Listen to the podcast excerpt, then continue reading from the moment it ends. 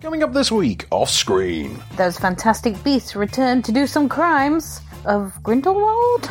Luca Guadagnino takes us back to Suspiria. You're either dead in a week or you get your money back. We see what's coming out of the workshop, Pay a visit to Hellfest get the price of everything. and get lost in Siberia. All those come and more, off screen. This is this is off screen. Off screen. Off screen. Off screen.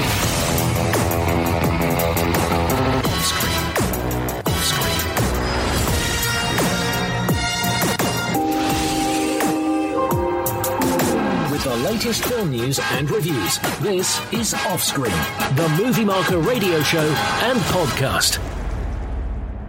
Ooh, welcome to off screen, I'm Van Connor. I'm Kelly Needham. Welcome back, Ms. Needham. Another for having me. Um, week of film fun behind us. Uh, And some not so fun. did you did you get to see any fun films this week? I didn't, but I did watch Crazy Rich Asians. Ah, yes, I watched it as well this, this Very past week. pleased with that. Um, did you did you love? I loved. It's so good, isn't I it? think I might watch it again. I, I, I did wind up watching it twice. On Yeah. purpose. I'm not, I'm not gonna lie. surprised. Mm. Uh, s- uh, quick question though: who, who for you is the is the, the, the scene stealer out of t- Crazy Rich Asians? How who have you narrowed it down to? Oh, Everyone's got an answer. it's probably Aquafina. You think Aquafina? Yeah. Mm. That's ex- ev- I kept picking someone, and then someone else, someone new would be introduced, and they would do an even better job. And it just the film just kept getting mounted on. yeah, It's really great. It's true. Like Jimmy Yang, it's who did he play? He was the guy who threw the actual bachelor party on the uh, on the oh mental. no, I hate Yeah, him. really, I love that guy. No. Oh, I love him The so main much. guy, though, the the crazy rich boyfriend, he hot. Oh, Henry Golding. He is hot. Yeah, he, he really Ah. does have that. int- He has that sort of quintessential Disney prince, Asian Yes. prince charming look. totally. Like you could see him having like been cast as the uh, the, the rem- the the actual fairy tale prince in something. Totally. Totally would happen. Yes. But also, And he should be. Hint. just putting it out there as well, not a bad idea for a Batman. Just saying, Ooh. not a bad idea for a Batman. I like that. Because I don't think anyone would complain, would they? I wouldn't. No, he'd be awesome. And I'm all that matters. So before we get to uh, the box office top five, the film news, the film reviews, all the usual fun, we've got to start with a piece of, of news this week. Do we have to? And it's a sad one, isn't it? It's really sad. So Stan Lee has has left us. No, Excelsior. Oh, I was destroyed by this. I, I just didn't speak to anyone for about fifteen minutes. It's one of those things where you've known it's been coming for about 15 years, yeah, but That- you you do still think that, never don't you? expected it. and over the last year as well, because there's been all those stories about like how he's been mishandled by like a carer or like a trustee or something. And once his wife was gone as well, you Yeah. kind of thought, that's it. That's that's going to do him in. And I felt really felt really bad this last year. It's like what? Don't let Stanley go out having to go through all this first. But uh, alas, Stanley has departed. He um, what can we? He's just an icon, isn't he? He's is. like the I think- driving force behind so much of what we love. And I think, you know, I'm sure that a lot of kind of comic book aficionados would be annoyed by uh, it, but the fact that he's been in all the Marvel films meant that the mainstream population now knew who he was as well, you know, and they would even play the game to a certain extent of spot him, spot his cameos. Exactly. Do you know what Bill Finger looks like? No, nobody knows who Bill Fi- what Bill Finger looks like. Al Ween. Who? Yeah, exactly. No one knows. Exactly. But they knew But, uh, Stanley. They knew Stanley, damn it. And also, I love the fact that Stanley just looked exactly the same from about 1965 to now. You know, with the sort Yes. of the indoor sunglasses, the jumper, the, the, the, the shirt underneath. He just didn't change his called entire branding, look. Van. Yeah, yeah, well, I know. that branding was brilliant. It was. It But was. uh, now, for me, it was uh, it was a loss alongside, for instance, like Walt Disney or Steve Jobs. I think it- it's going to be a hole that's felt, particularly as, as the films continued to come out. Mm. He did film, incidentally, uh, a couple of his upcoming cameos before he before he passed. What's he going to be in then? Uh, so he is going to be in Captain Marvel, Yay! and he is going to be in Avengers: Infinity War Part Two. Yay. And considering that that movie is meant to be the sort of signature end chapter Yeah. of this part of the story, it's fitting, it's quite that's fitting, right. isn't it? That it would it would be you know you can end that one, cut to fade to black, d- you know, in loving memory of Stanley, eh, Mm-hmm. hashtag Excelsior. you Of know. course. yeah, of course. But uh, I, I think Fairly that's well, A, Stan. that's a great memorial to him. I think. Yeah. I really hope it's an amazing cameo in that movie, though. Well, I think no matter what, I think it will be. because I think it'll mean something to everyone. I liked it when they started making his cameos have some sort of poignancy or Yeah. or narrative. Like, like is it Spider Man three when he turns up and he tells like Peter Parker, I guess one man really can make a difference. Yes, he started to actually sort of interact more. Yeah, he was actually relevant to the story in a Yeah. very weird way. Like, I loved how earnest he played it as well. Yeah. Oh, bless him. I mean, then you look at something like uh, his Spider-Man Homecoming one, where it's a gag cameo kind of thing. Yeah. it's just him hitting on a neighbor. You know, I love that. No, I love that too. I love them all. Yeah, yeah. Well, fare thee well, Stanley. Thanks for basically all my childhood. So, yeah, Hmm? pretty much him and George Lucas for my childhood, really. I think. George is still around. And George is still around. He's going to be kicking around for a while. he is. He's only what about he's about sixty, isn't he? George Yeah, something like that. So uh, we should plug the podcast edition, do it. um, which you know now goes out on Spotify, goes out on Apple Podcasts, on Google Podcasts, on I don't know if there's not an Android podcast, is there? But there is like I don't know. Downcast and apps like that. Uh, we're on TuneIn. We're Acast? on uh, Acast. We're on Deezer. We're on Stop Stop Queuing Me. anyway, so extended podcast edition can be found online. Uh, so in the meanwhile, we should get to our first review of the week. What's it going to be? I think Suspiria?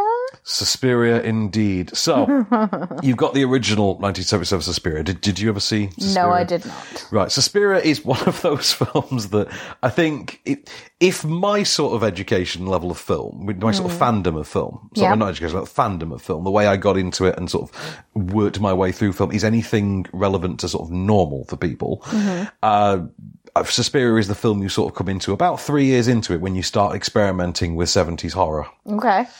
Yeah, and that's when I watched Suspiria. I was about 14 at the time.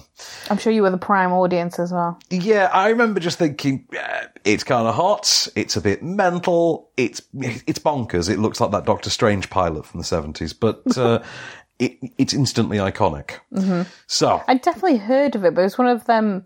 I still did. I had no idea what it was. yeah, I just heard because it's a weird word. Suspiria. I think uh, what is the name of a place within the story? is it? Is that what it is? It, it is. So this is this has now been remade by Luca Guadagnino. And Say that three times when drunk. And if Luca Guadagnino is going to do something, it's because Luca Guadagnino, see what I did there? it's because Luca Guadagnino clearly believes in it. Because you look at the films Luca Guadagnino has made, most notably Call Me By Your Name. He has then turned this around in about a year, about eight, uh, 18 months, so. So you sort of think, okay, so this obviously was in development and then they sort of just hired him and they've hired him in a workman-like capacity, but he's come along as an actual auteur. And yes, that's the film you get. You get Luca Guadagnino's remake of Suspiria, okay. embedded to the story level. So, unless he's the world's quickest writer, I have no idea how he's pulled this off. It stars Dakota Johnson as a uh, young American girl who uh, uh, auditions for and is accepted into an elite dance school in uh, Cold War era Berlin.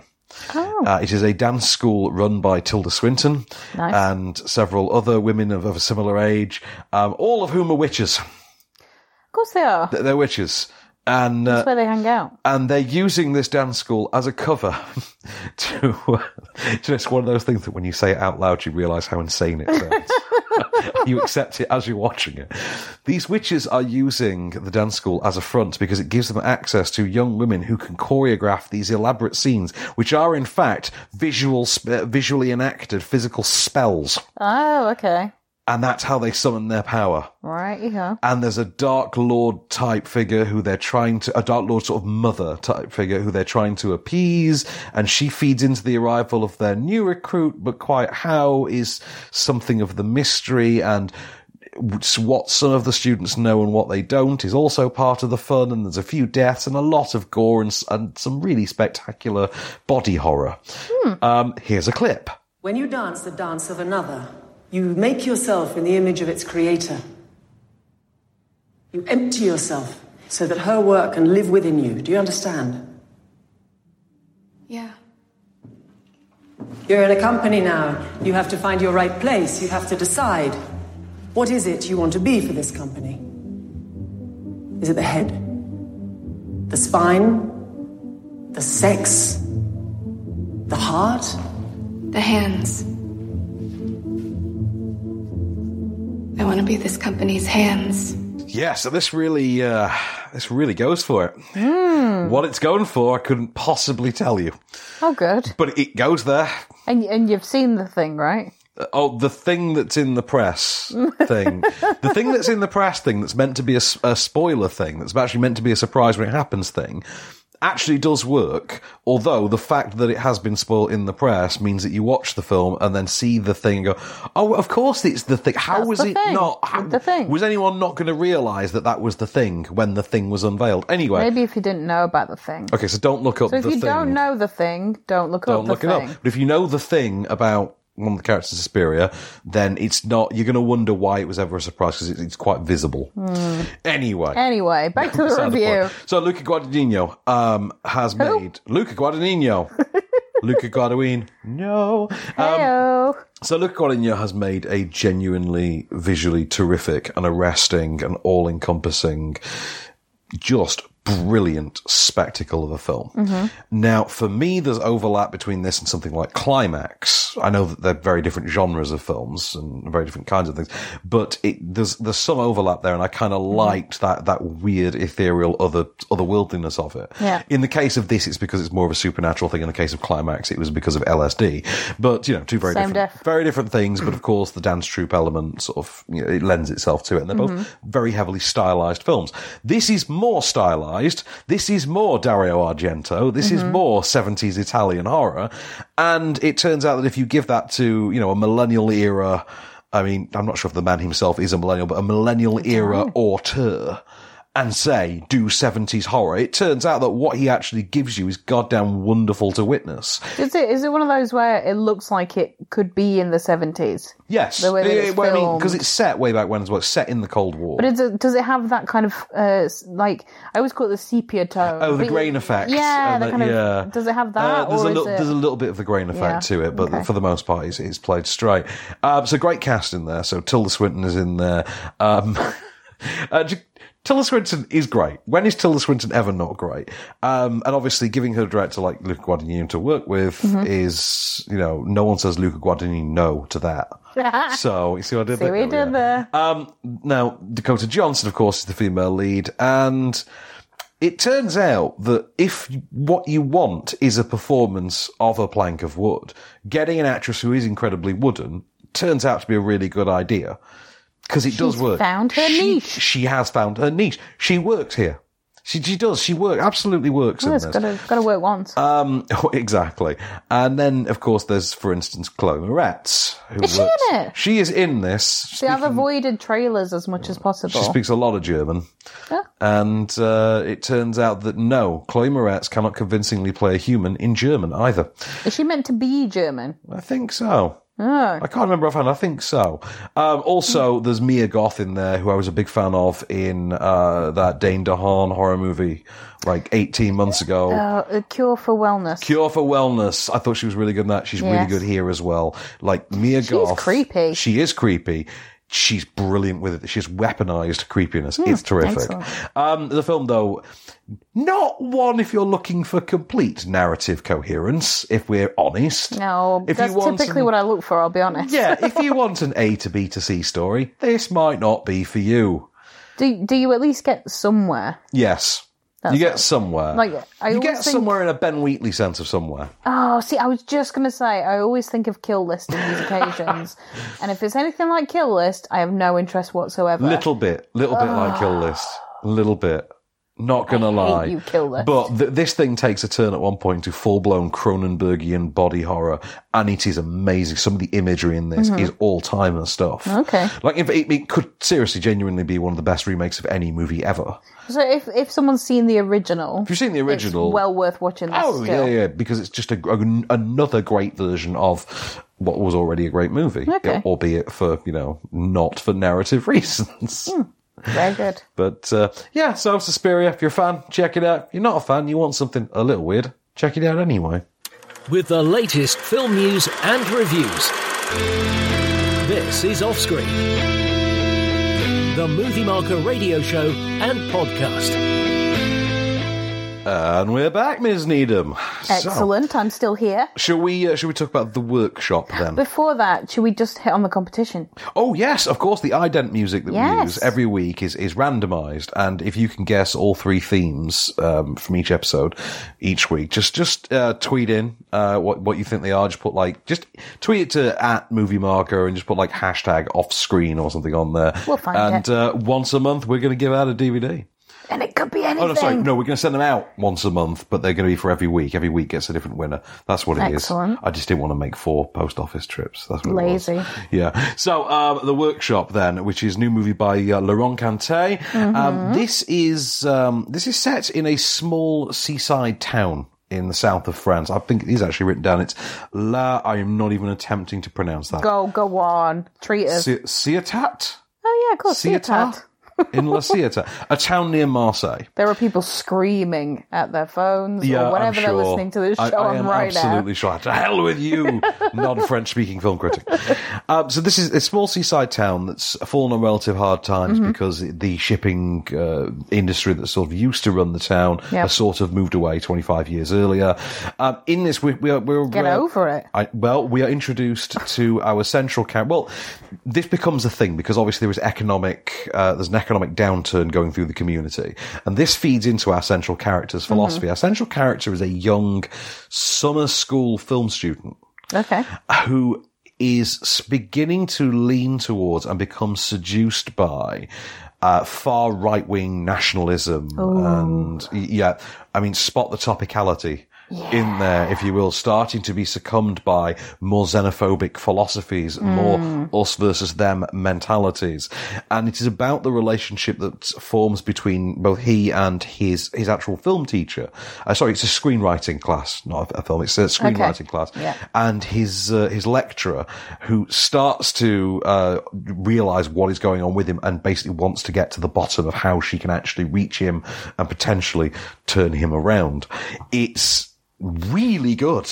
Okay. I, I, I- I went into this thinking, oh, this will be at best, you know, a fairly a quiet, you know, well-intentioned, pacey drama, and no, it went there. It went there in a very we need to talk about Kevin way. Oh, interesting. But because so much of it is uh, more signposted than because the, obviously the whole thing with we need to talk about Kevin is that it's re- it's relatively out of the blue. yes. The inciting incident. This is about that inciting incident being laid out in stages before you as you see this kid go Anakin Skywalker.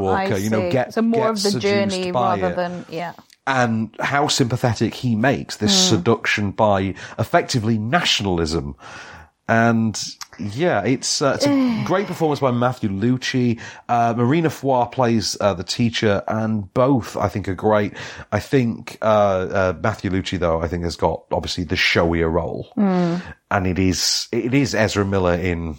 in we need to talk about Kevin. It's that caliber a role. Yeah. The only thing is, of course, you know, we've not got a Tilda Swinton here, so We always need a Tilda Swinton. you always need a Tilda Swinton. You need, you need, if you're going to make that relatively thankless role anything other than that, Mm. it's going to take someone who's got, I can leap beyond the screen appeal. Yeah. That way, Tilda Swinton has of absolutely getting your skin to crawl. I should get at that. Yeah, she's good. Very multi-skilled, I'd say. She is, she is. Is this in French then, or It is, yes. Yes. It is. En français. It is on Francais. And uh, I mean, I just thought it was great. I was really dr- drawn in by it. I was really hooked.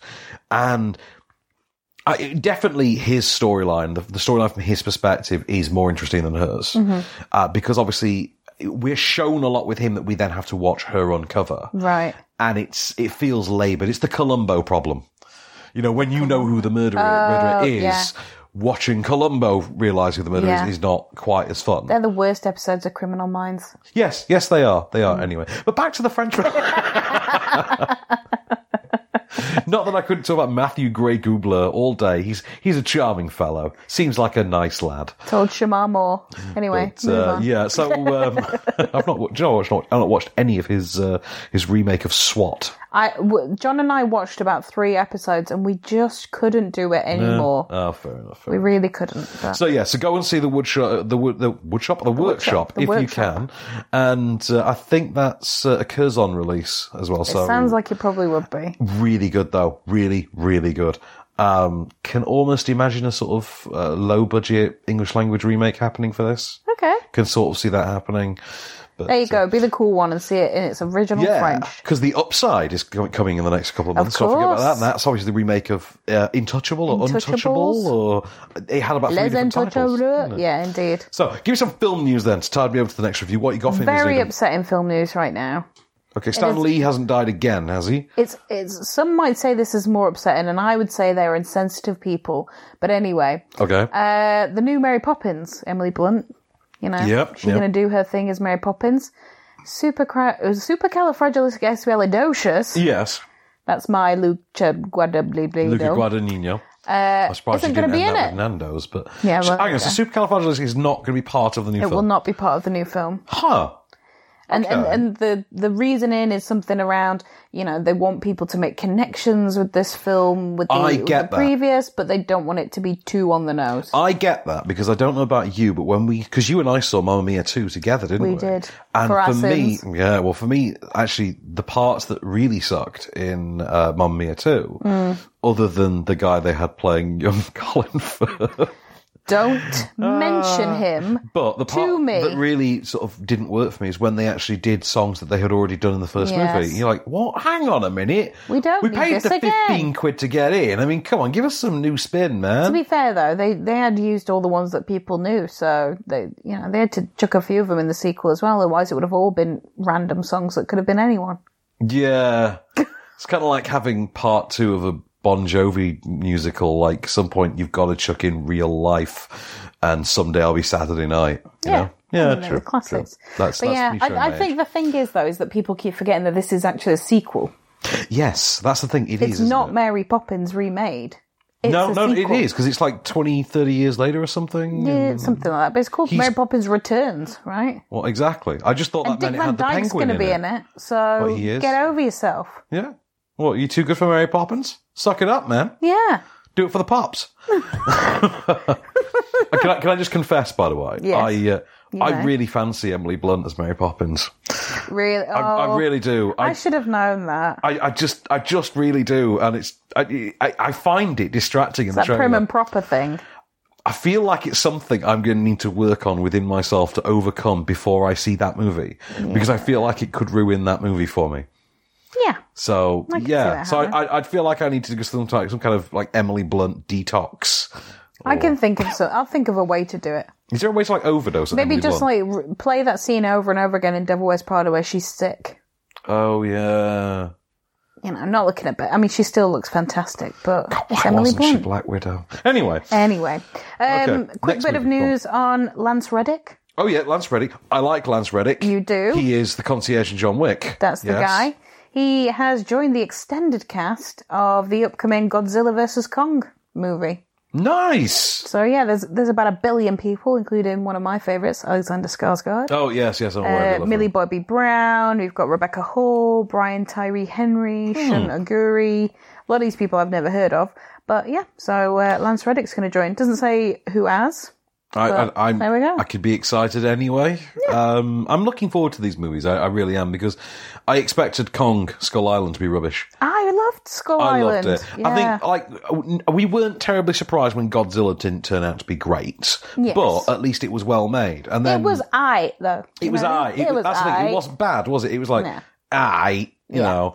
and then they made Kong Skull Island second chapter, which turns out to be awesome. Yeah. And then, of course, like Godzilla 2's to come, that by all accounts is a huge step up and apparently a lot more of a genre film. There you go. Uh, a bit pulpier, I think, from is the tone they're going for. I, I'm looking forward to that. Me too. And the idea of them actually then doing a monster movie Avengers is just brilliant to me. I love the fact that we live in an age in which this happens. I just hope that they get the the beast from um, Rampage to join them. George.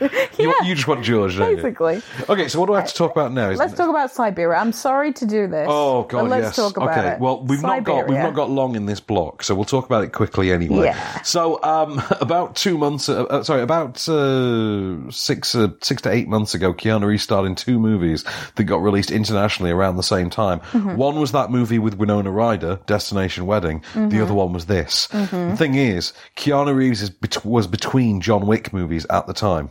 So, Okay. because he's Keanu Reeves, he just wanders from one movie to the next, looking exactly the same and changing nothing about his performance. Yes. So, what this meant was between John Wick 2 and John Wick 3, there are two movies in existence in which John Wick has a rom com and John Wick goes to Siberia to sell some diamonds. This is the latter.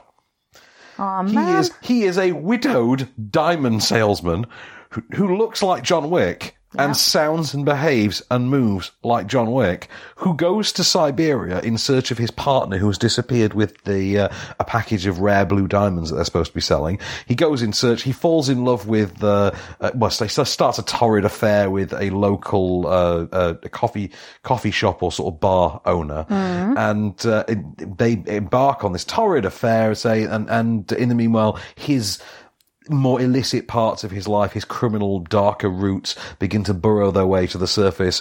And here's a clip that's going to sum up exactly what this movie is for you. I need to go around for a couple of hours. Will you be okay? What, You flew me all the way out here to sit alone in your hotel room? I need to go appease a man. The man who is expecting a dozen diamonds but only receiving one. Where?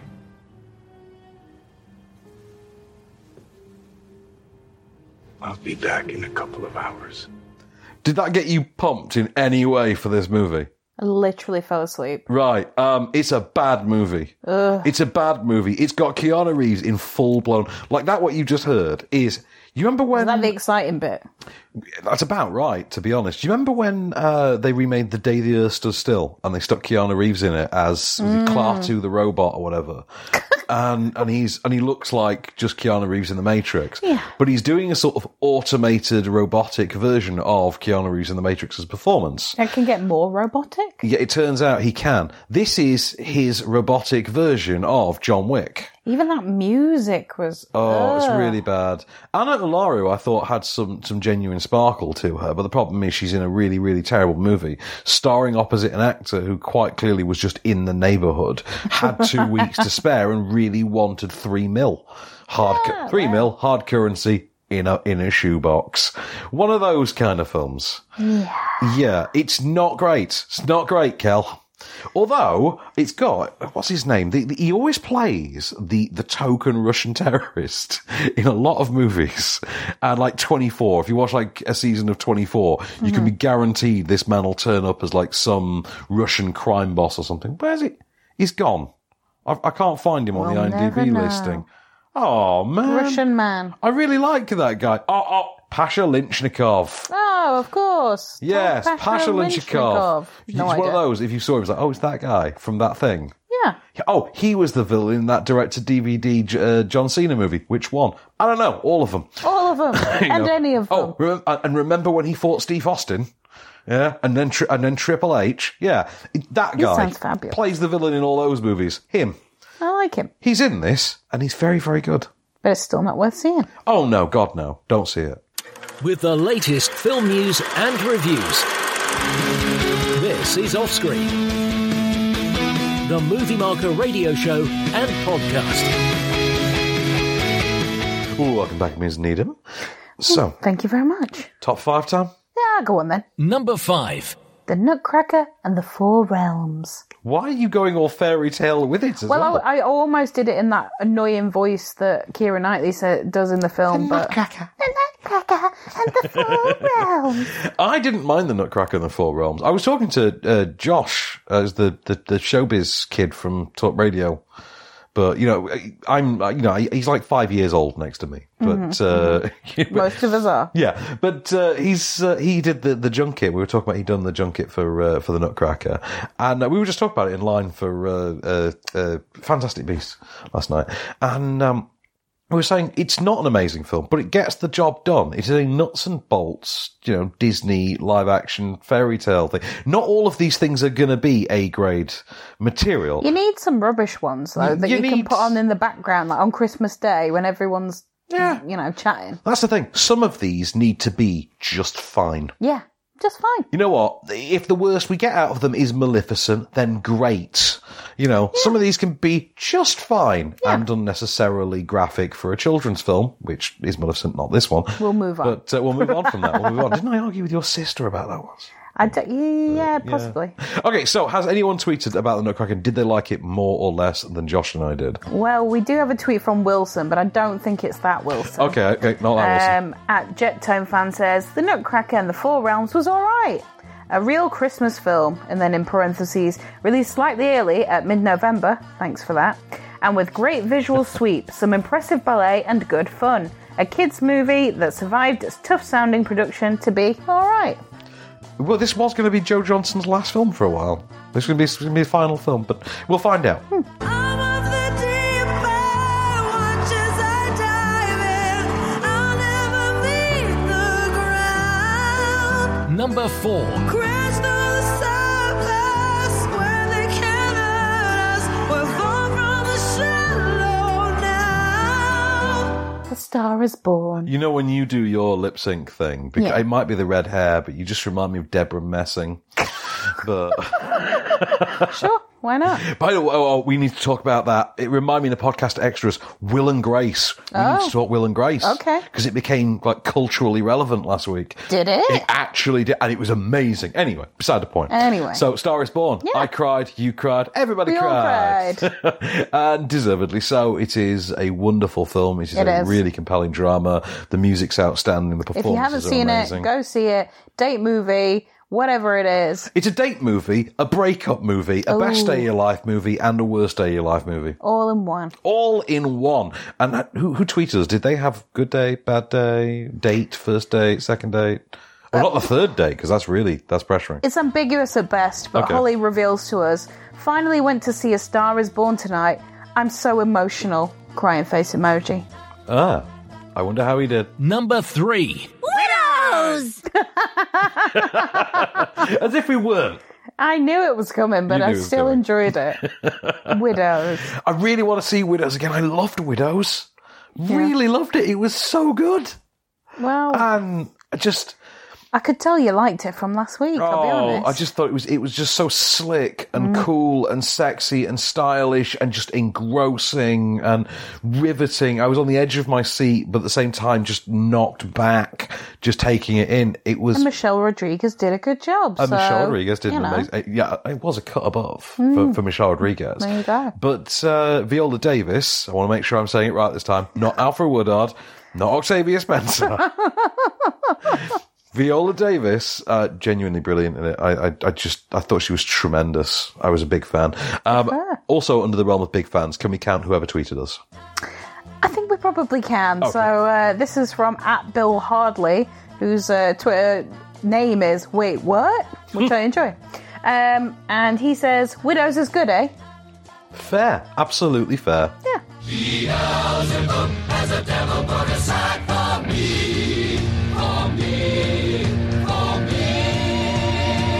Number two.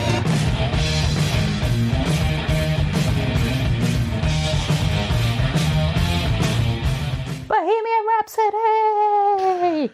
Which I'm a fan of. I mean, I'm a fan. I mean, Yeah. I don't think it's an amazing movie. I think it's a perfectly fun movie. You can go and enjoy it. I think if you sit and look, I, I don't know. I, I sit on that, that sort of, I sit on that bench of maybe we as a culture just know too much about Freddie Mercury.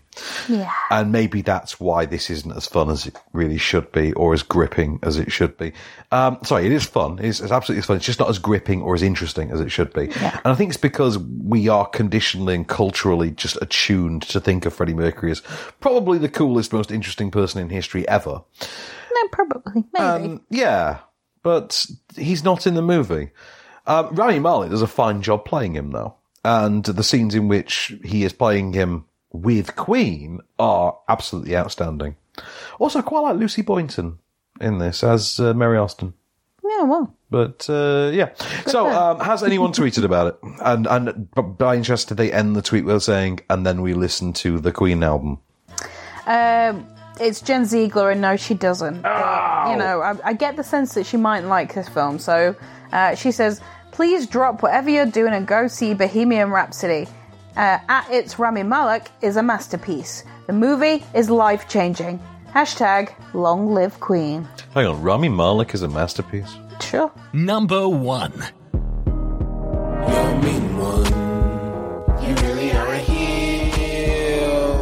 Grange. Which I saw, and I've got real problems with this.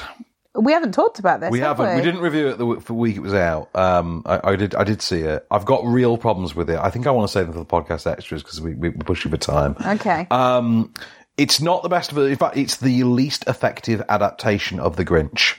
The Jim Carrey version is a better movie. Mm-hmm. The original 1968 adaptation, I believe, is 66, 67, 68, one of the three. Um, the late 60s adaptation, the classic one that we all remember from being in Home Alone. Oh, yeah. You know, with Ray Morse and Tim Curry. of course. um, Hashtag Tim Curry forever, man. I miss Tim Curry. Anyway, sorry, back to, back to The Grinch. He's not dead, is he? No, no, he's just not doing as many films. He's got health concerns. He doesn't do as many films now. Oh, okay. Um, but thought I'd uh, missed something. that's why we were denied the joy of Tim Curry in every movie ever, which we should have. Anyway, True. The Grinch just doesn't work in this form. It is a sanitized coffee house version of hip hop take on its own material. A movie that has to be narrated by Pharrell. A movie in which the Grinch has to stop every two goddamn minutes so that something nice can happen to him and he can briefly feel nice again before What? he goes back to being bad for no reason. It is a movie in which Keenan Thompson shows up to play what can weirdly be described as a hipster Seth Rogen. It is a movie in which the Grinch gets to actually do 11 minutes of Grinching in a 90 minute film. Oh dear. I didn't care for it. When my nephew is older and we watch Christmas movies together, he will watch the Jim Carrey version. End of rant. Has anyone tweeted? Uh, yeah. So um, we've got Greenweed Buddha, sure, Fair? at Red Love Shakur, which take your pick. Okay. Um, so he slash she, I'm not sure, says took my son to watch the new Grinch. It sucked. He didn't even like it. Oh, nice. He will sit for the whole the Grinch original movie. Got to explain to him that there's nothing like at Jim Carrey. We have an autographed pic of him sitting in our display entertainment center. Love you always. That is a needlessly complex uh, uh, story to send in, isn't it? Like, that came with layers. I didn't ask for your life story. That, though. that came with actual dimensions and Mm. like a backstory and mise en scène. Anyway, oh, the mise en scène. you know, like one does. Um, so, um, uh, should we jump straight into Hellfest? 'Cause Yes, I- please. After having relived the Grinch for 30 seconds, I feel like I need to cheer myself up now. Yeah. So, here's a slasher movie set in a horror theme park. Hooray! It's brilliant. I mean, it's, I don't- it's not a brilliant movie. I had a brilliant time with it. It's not a brilliant movie. So this is going to be one of those reviews, just, just to warn you. Right. So I'll tell you what, I'll give you the academic IMDb plot description. Please. Right. A masked serial killer turns a horror themed amusement park into his own personal playground, terrorizing a group of friends while the rest of the patrons believe that it is all part of the show.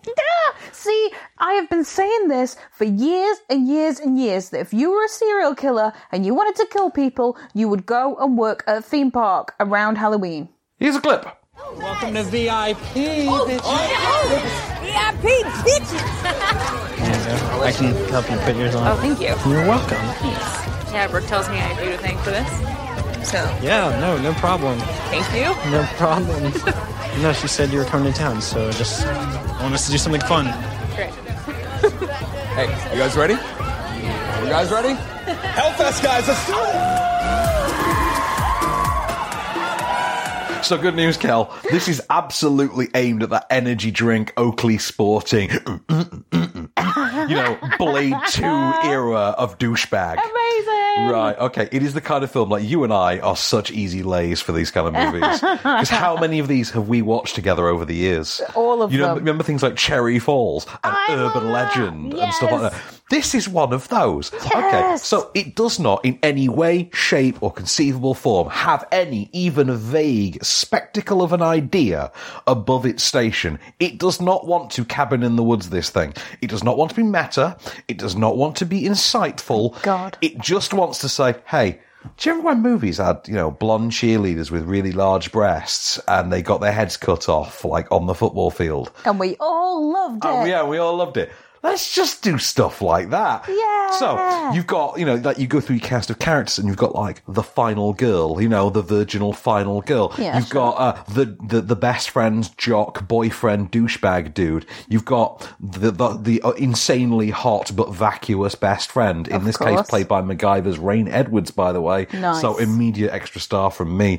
Um, you've then got the sassy, uh, the sassy, sexually ambiguous female BFF who's kind of a bit into cult things and horror movies and a bit Oh. sassy and looks like what DC likes to pander to whenever they think of teenage girls.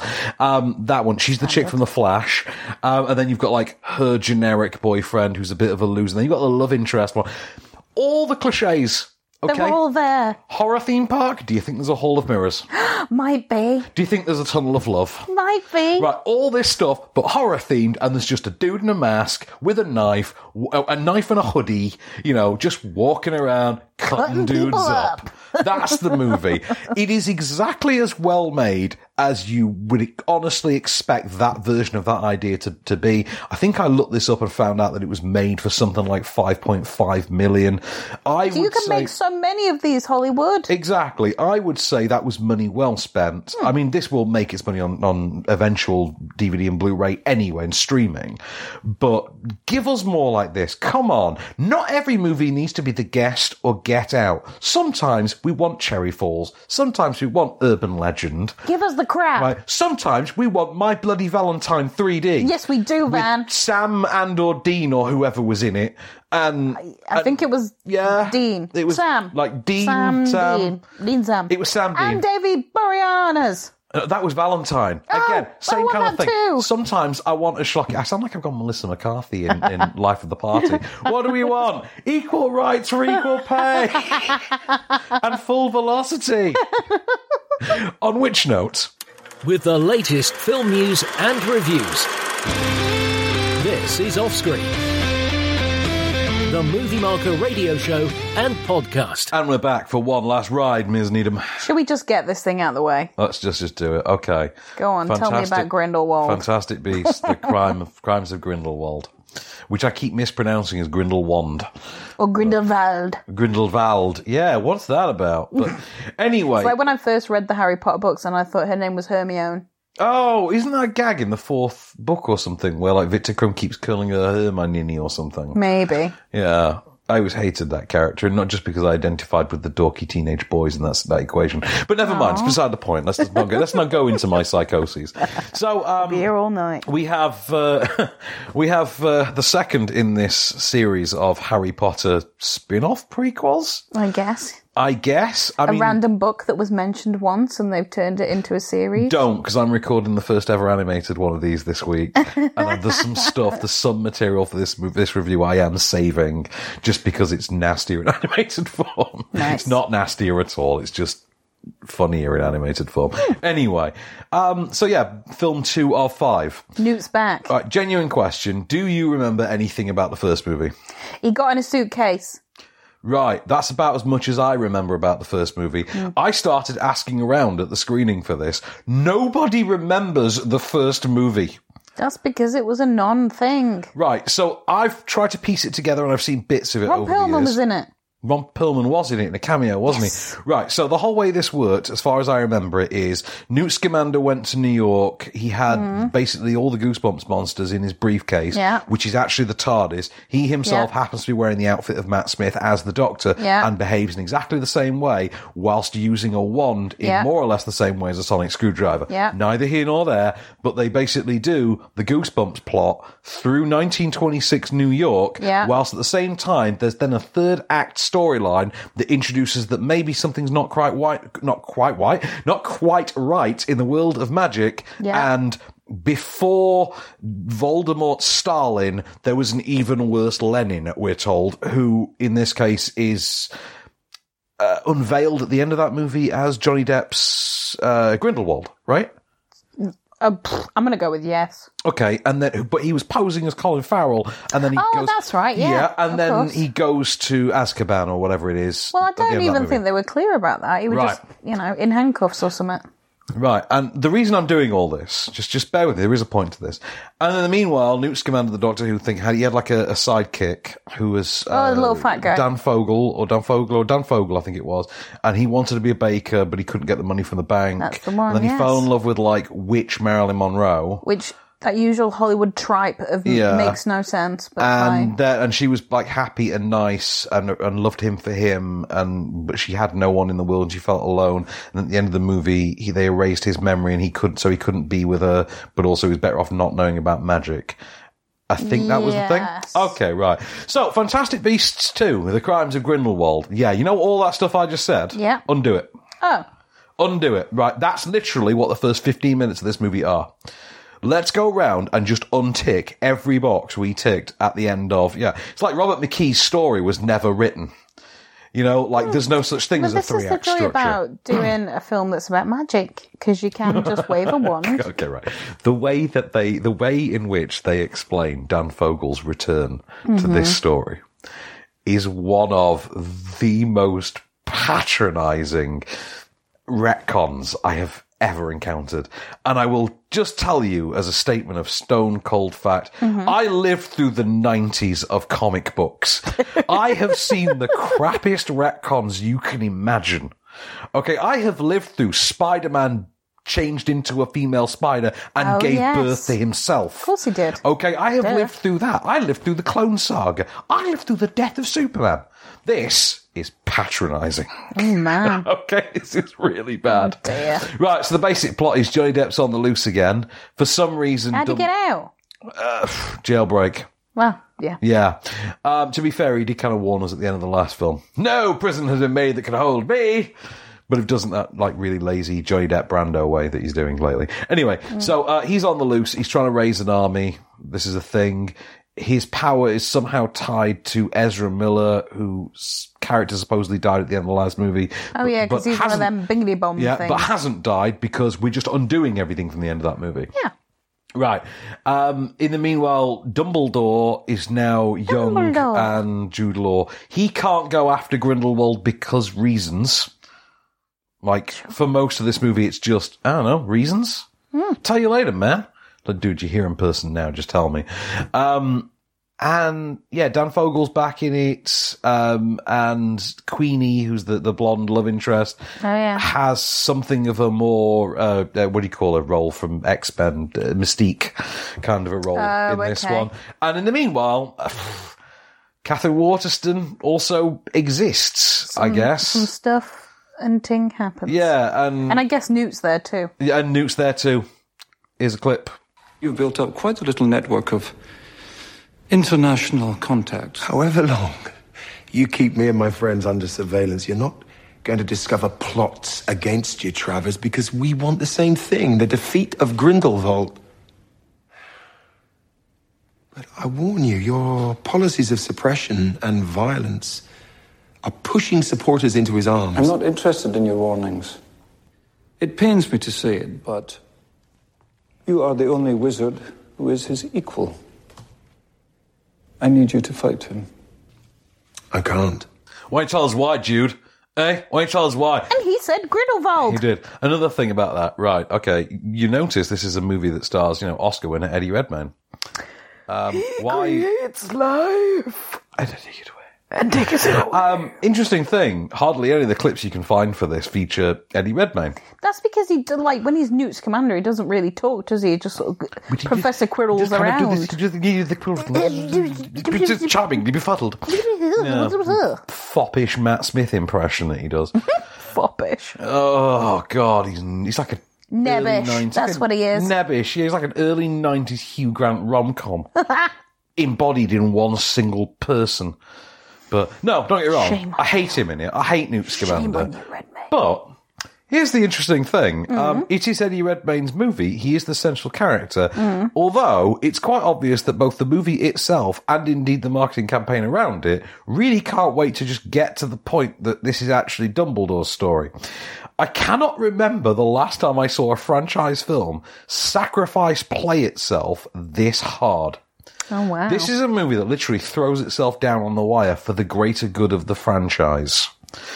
I wonder why. I I cannot remember the last time I saw hundreds of millions of dollars spent so frivolous, frivolously on doing so much to achieve so little. Because where the movie starts, point A, Yeah. and where the movie ends, narratively, point B, are pretty much right goddamn next to each other.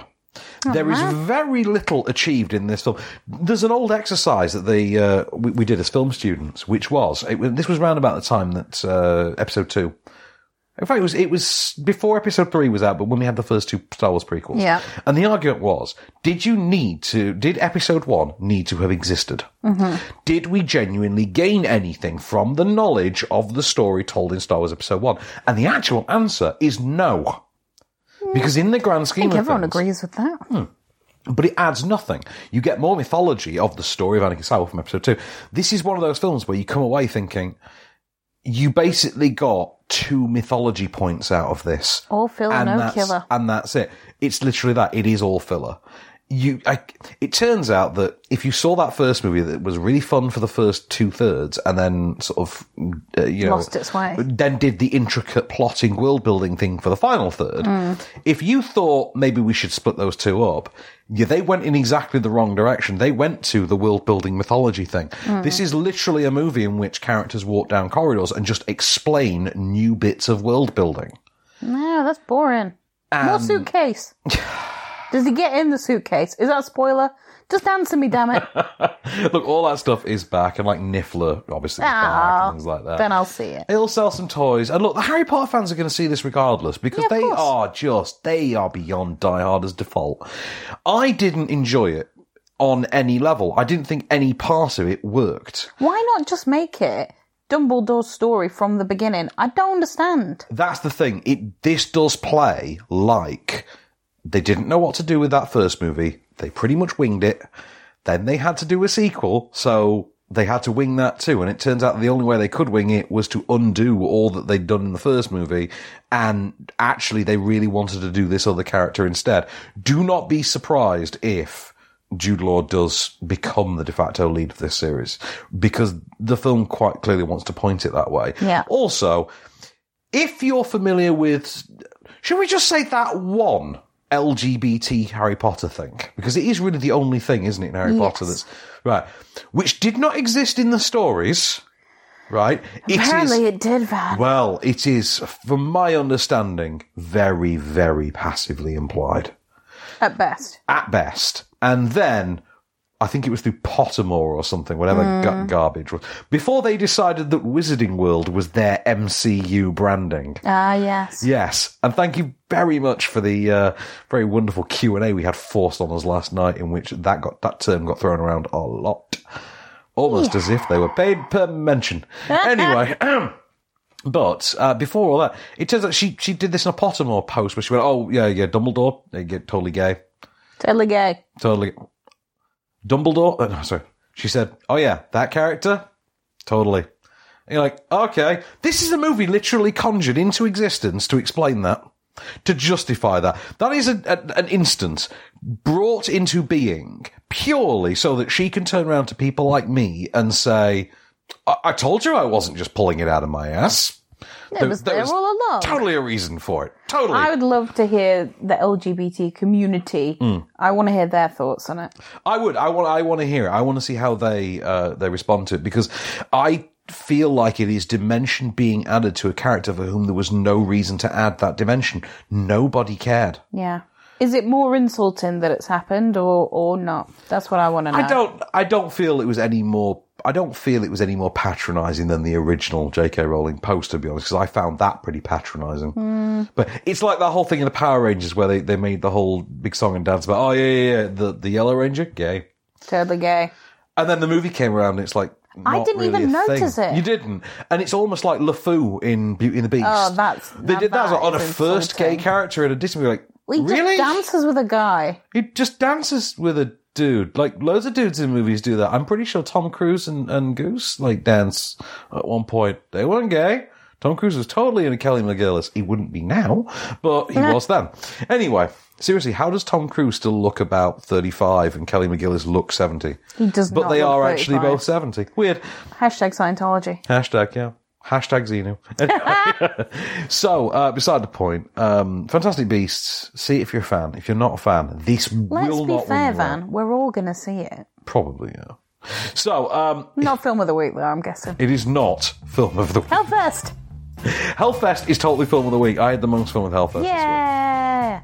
Um, do see it. You're going to love it when you see it. You're absolutely going I can't to love wait. it. There is another movie, by the way, called Bloodfest that stars Tate Donovan and, and is about a similar- Hercules? a similar concept. Ta- Tate Donovan is Hercules? What? Wasn't he Hercules? Yes, he was Disney's Hercules. Yeah. Sorry, I can't remember Disney's Hercules. We've said this before. How dare you? I can't Move remember. on. I just remember James Woods being uh, Hades, Yes, he was. which he pretty much is in reality. Anyway, Hmm. um, What's coming up next week? so um, it would help if I'd looked any of that up, Oh, wouldn't it? man. I'll tell you what I'll do because I'm a champ. I'll just pull up the calendar for next week. Yeah, why so not? next week we've got that reboot that we were all begging for, What's that? The Girl in the Spider's Web. Nobody asked for this. Nobody asked for this. I know. Okay.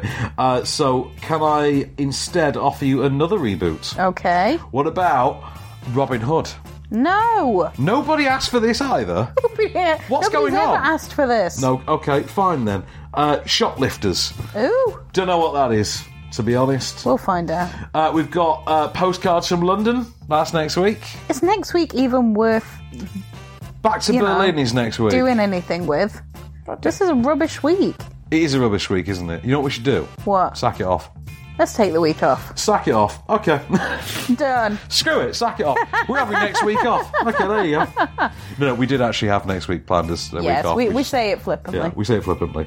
Uh, so, okay, how about I meet you with the week after? Let's do it. What's Okay. coming up then? Ralph breaks the internet, yo. Yay! Okay, more like it, isn't it? I'm, I'm liking Oh, Right. it already. Ha- okay, Do you like a gay Jewish drama starring a Rachel? That's my favourite. What if I gave you a gay Jewish Orthodox drama starring two Rachels? Say it ain't so. Vice and McAdams. Disobedience is Yes. out. Yeah. Okay, we've got Surviving Christmas with the Relatives, which is, uh, I believe, a Christmas comedy. Sounds like the usual garbage that comes out. Usually does. Uh, we've not got a pressure, by the way, on the books for uh, Nativity Rocks, just FYI. Wow. Uh, What we've on earth also is that all got about? The Wild Pear Tree. Okay. We've also got Three Identical Strangers, not one, two, or You three. started off so strong. Okay. I know. It felt like it's like, shall, What? shall I give you another heavy hitter? Yeah. What about Creed 2? Uh, I Oh. guess that might count. Might count. he must break you. Michael B. Jordan. Oh man, I can't wait for Creed 2. Good it's going times. to be so good. So yeah, so we got all those and more two weeks time off screen. In the meanwhile, this has been a candy stopper for off screen. I've been Van Connor, I've been Kelly Needham. and we shall return. Just show me the way to get out of here, and I'll be on my way. You've been listening to Offscreen. For more movie news, reviews, and more, visit moviemarker.co.uk. Okay, everybody, that's a wrap. Podcast extras. Ah, fun to come. Yay. So, um, do you know there's loads of. Oh, I wanted to talk about Will and Grace really quickly. Yeah, didn't let's I? do that. So, Will and Grace did this episode uh, about a week, about two weeks ago, maybe. Yeah. Um, and the whole point of the episode is that uh, Grace and her dad go on a road trip to like visit her mum, mum's grave or whatever it is. Okay. And. Um, is it? Yeah, yeah, yeah. That's it. Because their parents are now married. Will's mum is married to Grace's dad. Oh, really? That's how a it was. thing. Yeah, that's, Okay. that's a thing. Um, they go on a road trip. Uh, she and the, her dad to visit uh, the grave of her mum, and the whole thing is that he he says like, "I want to visit my old friend." Like while we're up here, and the whole thing Mm-hmm. Mhm. is that uh, she had a Me Too incident with the friend, and she just tell the father. And, like Will and Grace has never been afraid to be vaguely topical, obviously, but uh, it was it was just a really emotional episode. It was really good. Ah, maybe Like- I'll watch that one. I, I give Deborah Messing a lot of shit. you do. I do. Um, and to be fair, she's she was absolutely amazing in it. She really was. I Oh, good mean, for her. yeah, she could have the occasional, you know. but uh, yeah, I mean, and this is this is in a season that's already given her David Trimmer as Angry Ross as her love interest, Oh yes, I did hear about that. which is awesome. Mm. I also like, I know it's slightly unrelated, but um, David Schwimmer. Did you see when there was this uh, thief in Blackpool? Oh, didn't they just arrest him the other day? oh, did they? They finally arrested the I guy don't the know, other but I day. just thought And, like- that is just brilliant. Every paper ran like the same thing where they just put a picture of David Schwimmer as like police catch David Schwimmer lookalike. I'm sure he's very pleased. You know, but oh. I mean, the fact that that got to him in, you know, presumably LA or wherever he Hmm. lives these days, and he took the time out to Oh, film that video, I Please, just thought, first brilliant. of all, I bet David Schwimmer is he's not he's not an LA person. He's a New York person. That's, Do you think? that's a man who sees plays. Uh, yeah. Yeah, you know what I mean. That He is a director these days, yeah, isn't that's a man that sees plays and goes to museums like recreationally. he? Do you think he, like, is Ross? Is that what you're trying to tell me? And I I think he's the Hollywood version of Ross. like I bet Army Hammer's like that. Oh. You know, like I bet Army Hammer sees plays recreationally. Army Hammer, we're not talking to him this week. What what is this because of? Uh, oh, is Stanley. the the Stan Lee thing? Yeah, so basically, obviously, as tributes were pouring in, people were posting pictures of themselves Hmm. as Stan Lee, and Army Hammer basically said, "Yeah, w- I love all these uh, tributes. What a way! to make What it a way about to yourself." show! Yeah. what a way to show tribute a picture of A you picture with of Stan. you with him. Yeah, Yeah, what a so way to make people it, weren't yeah. happy with that. The thing is, though, I, I think it's kind of excused with with Stanley because Stanley he had made had had made a conscious choice in the way that like David Hasselhoff has, in the way Mm. that William Shatner has. certain members of the older generation of the entertainment industry, when they pass away, but before they pass away, have have made this segue into we actually we had this with Adam West. Yes. Right, where they've made this segue into the convention circuit, Yes. where their mere presence is it is what it is. It's it's godhood to you know these fans, Yeah. and I, I don't know if you've ever you, we've been to a convention before, We haven't have. we? We went to We met the uh, Todd. We met the Todd, and we did. Yes, your fiance's favorite photo in the world, himself high fiving the Todd. It was an excellent high five as well. Yeah, and do you know what? I went with him, if you remember, to I a do. Q and A by the Todd. I do remember. and Um, it was brilliant. and I've all the respect in the world for that man. I even have a photo of myself. and wasn't that the convention as well where you met um, the Bill and Ted guy? Alex Winter. That's the one. Yes. Yes. And, and I was with uh, I was with Emma, and I couldn't uh, I couldn't in good conscience meet Melissa George. Oh yes, I do. Like, Remember. I really wanted to meet Melissa George, and uh, Emma was there, and uh, Melissa George his uh, arch nemesis. Arch Yeah, nemesis. relationships, eh? They're Yeah. complicated. Like, it turns Anyway, out that, uh, anyway. yeah. Back to uh, Stanley and Army Hammer. So yeah, that's the thing. But Because Stanley was obviously such a fixture of the convention circuit, you've been to these conventions. You're aware that they do like the photo session things. Yes. Well, I mean, they're usually like thirty-five quid a throw. By the way. Yeah, they're not you know, cheap. for what's basically a basic photographer setup, and the actor will just sort of like you know give you a hug on camera, and you get a nice picture. to Sometimes put in it's a not frame. even like an actual camera; it's just to take a picture yourself with them. As well, Well, maybe, yeah, yeah, it's that kind of thing, isn't Yeah. it? But some actors do have fun with it, like Bruce Campbell. There's a billion amusing photos of Bruce Campbell, like Yeah. just horsing around. Henry Winkler with loves her- it. Henry Winkler, yeah, same thing. Um, you know, and some of these actors, like Adam West, for instance, was was kind of into that. Like, but, you know, everyone has these photos, and everyone has them with William Shatner, and it- and Calvin, even Calvin has the uh, the Stan Lee ones because Stan Lee did MCM Comic Con like two years ago, Mhm. and Calvin went and he paid for the photo session. Had no money, but he saved up special, and he got his, his Stan Lee photo. Hashtag fan. And that was the thing because you sat there and you, I, I remember looking at that with him and thinking like that's, that's thirty five quid for a photo, you know, with Stan Lee. And you think, yeah, but you know that is like having a photo with Walt Disney. Yeah. And you know, I would pay thirty five quid for that. Or I I would, don't see any issue in paying money to meet you, right? Yeah. Like, if that's the thing that you've got to do and you want to do it, then go for it. yeah, I mean, I, I from their perspective, obviously it's a bit of a cash grab, but you know, I also think that people aren't posting those pictures to make it about them. Sorry, Army. You know I love you. No, they're but not. I they're think it doing was just- as literally a tribute, as a as a kind of here here is a beautiful memory that I have with Stanley. You know what it is? It's no different to if a building changes or gets knocked down or Mm. changes ownership, and you post the picture of yourself with the old building. Yeah, You know, it's just kind of like that. Stanley's the old building. You know, it's uh, Stanley's the old building in this. case. If I had a photo of me with Stanley, I would absolutely post that picture. If I, I, I have a photo of myself with George Romero, I forgot to post that when George Romero died. Well, you can do it now. We'll give you But, permission. uh, so I, I, I need to really, I need to meet John Carpenter before uh, before the end, which you know horror sites keep falsely reporting as I was happening going about to say once that's a week. happening any day now. No, about once a week we're told that John Carpenter has died, Yeah. and John Carpenter has to just come out and tell us that he's still alive. That's because he's actually a vampire. Remember that. Just remember. It is twenty years this year, by the way, since John Carpenter's Vampires. Is it only twenty years? Twenty years. Do, do you remember that movie? I do vaguely. Oh my god, it was so Vaguely. crap. I loved it.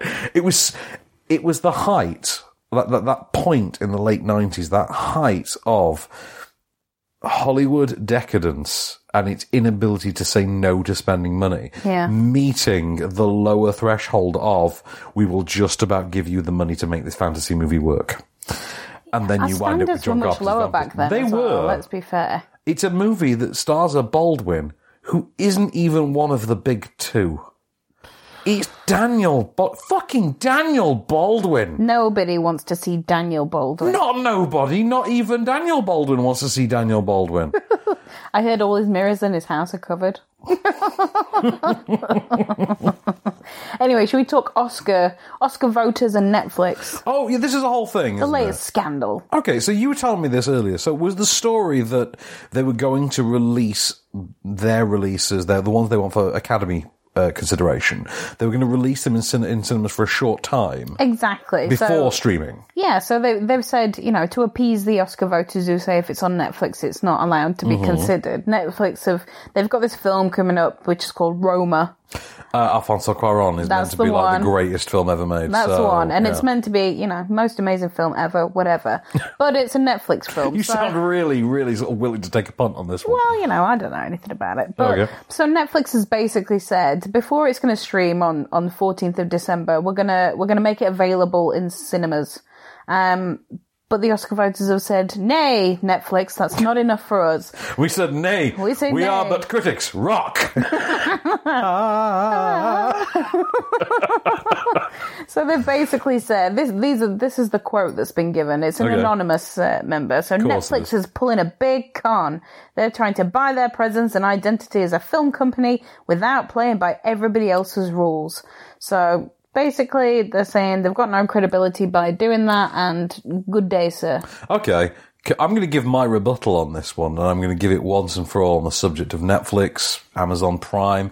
Even though Amazon Prime do play ball a little more with the Academy, for instance, Mhm. like Ne- uh, Amazon Prime will will release Amazon Studio, sorry, will release, for instance, uh, Manchester by the Sea Yeah. gets a proper theatrical run. Yeah. And then the only difference in that film, for instance, is that before whereas it would normally hit DVD, it just goes on Amazon Prime. Yeah.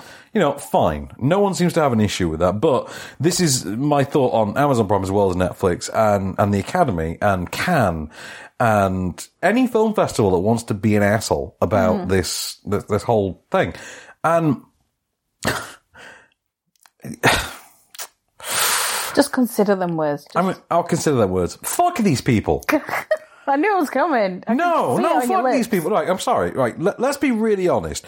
I, I forget the percentages offhand. When the Academy welcomed in a bunch of new of new voters and opened up the most popular film nonsense a few months ago, I had to do a radio piece with Jamie East for for Virgin, Mhm. Mm-hmm. and I, I had- I knew the statistics at the point, and I, I found it, it's an alarming number of the percentage of Academy voters are white men over sixty. And I refuse to believe for one second that any goddamn white man over 60 ever has any fucking idea what Netflix is. Yeah, of course not. They don't. and how do My, they my, my own determine? dad's 60. He doesn't know how Netflix I works. just don't understand this concept of if it's if it doesn't go to a cinema, it's not a film.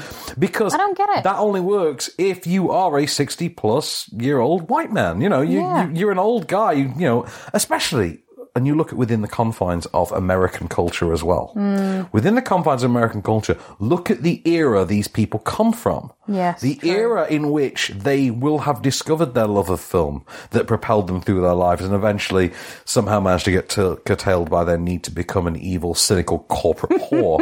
but, you know, those people, you know, those, ones, who, Yeah, who- yeah. yeah, tho- those ones who They keep- sit around that big table. yeah, Yeah. They have the the, cloaks stonecutters. and the yeah, yeah, yeah. The stonecutters, Yeah, that- them ones, yeah.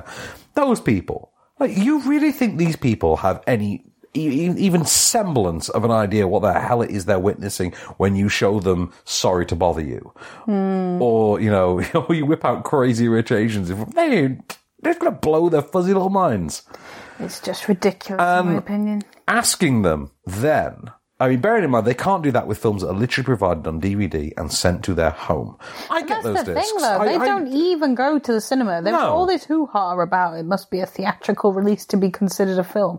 They don't go to the cinema. Yeah, and you do sit there and think as well, it's kind of hard to really take seriously the, uh, let's just say, racial consideration of an academy votership that is made of a very large percentage of people who, when they watch their childhood films, probably still watch them largely consisting of a bunch of stories that typically involved white adventurers going to African islands. Yes, indeed. You, you know what I mean? Like, look at the era. They're the kind of people that say, oh, political correctness gone mad. Yeah, you know those people. Like, don't send those people a Black Panther disc and expect Yeah. you're getting a best best picture consideration. The only reason those people would give anything to Black Panther is because their grandkids or their great grandkids really love them. Yeah. You know what I mean? And Netflix is just one of those things. Netflix and Amazon Prime, you're asking these people to stream it.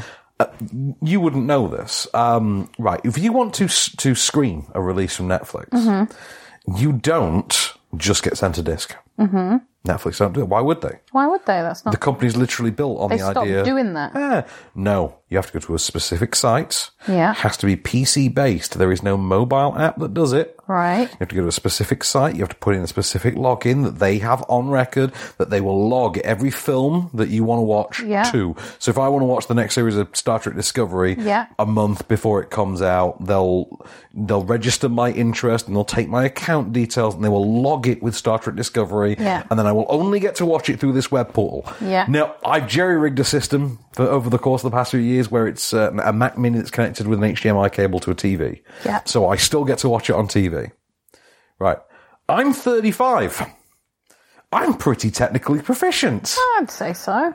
I know how AirPlay works, how how casting works, Yeah. YouTube, streaming. I could even find a way through most of the cursor encryption of Vimeo. Yeah. Right. 35. Do you really want to ask a 74 year old white man if he wants to log into that site on his MacBook, on his lap, Yeah, with it's his not gonna happen. username and password, and then specifically, because it's not easy to find either, specifically find the bit where your screeners are logged and then select the film, which aren't written with their proper titles, by the way. It's always underscore Mr. Holmes, one word, Coded type. underscore 2014 underscore 980p Yeah. like that so it's not like it's just the title don't don't ask 74 year old white men to do that Well, they won't. it, they won't do it They and won't that's- because they can't, yeah. and it'll make them angry.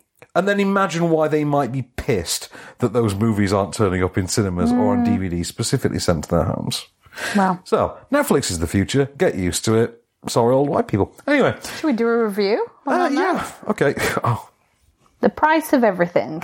which is okay. Uh, brace yourself for this. This is an HBO documentary about art, Ugh.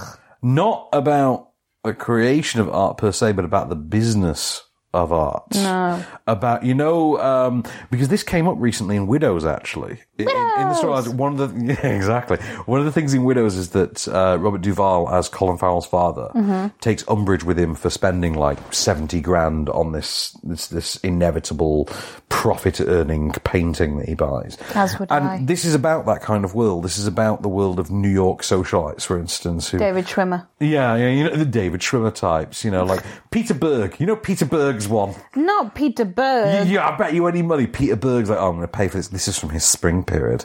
You know, I Ugh. bet you any money, like now, like that's just look. like Jake Gyllenhaal, you know, spends a lot of time in this place. Oh. So um, this is the art of buying art, effectively, um, and we do get a, pers- a, a hint of it sort of from the perspective of the artists as well. Like these artists who produce work uh, specifically for targeted audiences, Right. Or the kind who I forget who it is. We're told at one point in the story will sell art on spec. So he'll meet you at a cocktail party, for instance, and they'll be like, "Oh, hey, you like my art? Oh, cool. You can have the next one for three and a half mil." And Mister Drunk Cocaine Cocaine Fueled Banker will say, "Hell's yeah! I'm in for three and a half mil. Here's a check. I'm going very Michael Pena with this. I don't know why. I noticed that. I wasn't going to say anything. Um, I'm- here's a check. And, you know, artist goes, cashes check, waits for like two years. And then when the bill comes due, he's like, oh, I, I guess I got to like produce a piece of art. And it automatically goes to and this he guy. just paints his butt cheeks and sits on a canvas. Paints his ass cheek, sends it into the dude. Boom, three and a half mil well spent. Ugh, I can't bear it. I really can't. I know, I know. We saw a, a documentary. I don't know if we reviewed this together a couple of years ago. It was called um, Sour Grapes. Mm, and it was about a Chinese American con artist who infiltrated the wine market by selling fake wine.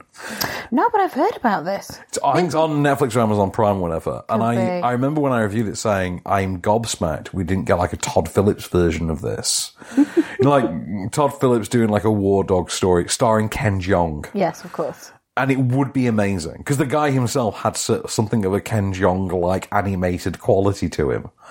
Yeah, but it just sounds boring. But this is one of those as well, though, where you, you do sit and think, like, I feel like I would rather watch a narrative film based within this. Mm. And to an extent, though, you know, it has been done. Like, that, that kind of idea has been done. Usually the way to do it is to, to ca- tackle it from a, co- uh, a counterfeit angle. Yeah. The problem with this as well is it uh, it feels like a very boilerplate by the numbers. Here is the screensaver version of this documentary. Sounds like a bunch of lovies. It is a bunch of lowies, and it is very much one for those people. It's only going to get watched really and appreciated by people who are already in it. Yeah. And you remember that there was a Tiffany documentary Yes. like last year Yeah. that I remember saying just felt like it was being shown on the monitors at Tiffany's. Because no one else cares. This feels like what they've put on at the monitors on the monitors at Sotheby's. You know, one of those kind of films. And it's something like you could have done something really impressive with this in a narrative context, perhaps. There's nothing really there to make much of a comparison. It's, it's, it's, Basically, it's a documentary about people with too much money giving too much money to other people with too much money, and it goes on and on. yeah, pretty much. I mean, I mean, I, I famously remember my version of that rant as being referred to as my second week at uni. But uh, round about the point that I walked in a room and told like 20 people they were full of shit, and the only reason they were in that room is because they watched Indiana Jones as a kid and really wanted to make movies that made money. Ah, You were popular. I can tell. Totally, totally. Anyway, so hey, to be fair, I was fucking right. And you got to make that amazing Mr. Men. Uh, Oh, that yeah, yeah, yeah. Which- That- I hope that's on YouTube somewhere. I think it might still be. Excellent. somewhere. Was it Uncle Van's bedtime? Hang on, I actually am Uncle Van now. you are. Oh my god, I should do like you a can se- reenact it with your nephew Oh, I should do like a series. in of- in Enclave Wood. do you think she'd make me have like she'd make me like take Hank and like we'd get on camera and I like read him a Mr. Man story? Yeah. Yeah. Okay, we could do that. Shout I, out to your sister. did I name her? I didn't name her, did I? No. I never, I never name people. Don't name the sister. No. But uh, yeah, I have a nephew. His name's Hank. He's awesome. Shout out. But oh my god, oh my god, oh no, I've just seen this. And right, you said to me earlier, "Bad Boys for Life," right? Yes, and you told me to shut up immediately. Yeah, because I don't believe the movie exists. I don't believe it's happening. I've just seen something and I hadn't even considered this. Go on. The title for Bad Boys for Life. This is what I tried to explain Is to it you. just- oh, sorry. The, the the E in life The is the E. number three. Yes. I mean, all right. I mean, I mean, fine. That's what it takes. That's what it takes. That's fine. Bad boys. This is what I tried to explain Is to it you. just, oh, sorry. The, the the E in life The is the E. number three. Yes. I mean, all right. I mean, I mean, fine. That's what it takes. That's what it takes. That's fine. Bad boys for life three. Life three. You can't even say it in a cool way. Bad Boys for Live three. Live three. Yeah. The three. The three. The three. The three. We're going The with the three. three. We're going with the three. Um, I've not seen the Dumbo trailer. Have you seen it? I refuse. No. No? Th- Okay. that film as a, as a whole is too sad. I can't watch the original animation. Em's like that. As I well. She don't can't want to watch, it. this remake. Yeah. No. No. Okay, um, the director of, of Greater, David L. Hunt, is going to uh, direct a remake of High Noon. Yes, indeed. Um, okay. Because we had an original one apparently that I've not heard Well, about. we did, and you know what? You probably have actually seen it, Really? but you, you know it's one of those movies that you just remember it by a different title: Oh. Assault on Precinct Thirteen. You're joking. Yep. Ah. Same movie. You know, in that way that you've seen Seven Samurai, but Yes. you've never watched the movie Yes. because you've seen Magnificent Seven. Yes. Same thing. Oh, I see. Exactly the same thing. High Noon uh, Very confusing. got remade as uh, as- as you know Assault on Precinct Thirteen by John Carpenter. W- It then got remade in two thousand five, I think. Was it? 2005 with like Yes. Lawrence Fishburne Yes, it was. and Ethan Hawke, Yeah, wasn't you're it? right. Yeah. Yep. Which is a remake I've never gotten around to rewatching and always wanted to. That's a shame. But uh, and they sent me the original in 4K recently. Hmm. So yeah. Anyway, um, let's see. Uh, apparently, someone is Cassandra Kane in Birds of Prey. Yes, that person has I- been cast. I don't know who the actress her. is. I don't know who Cassandra Kane is.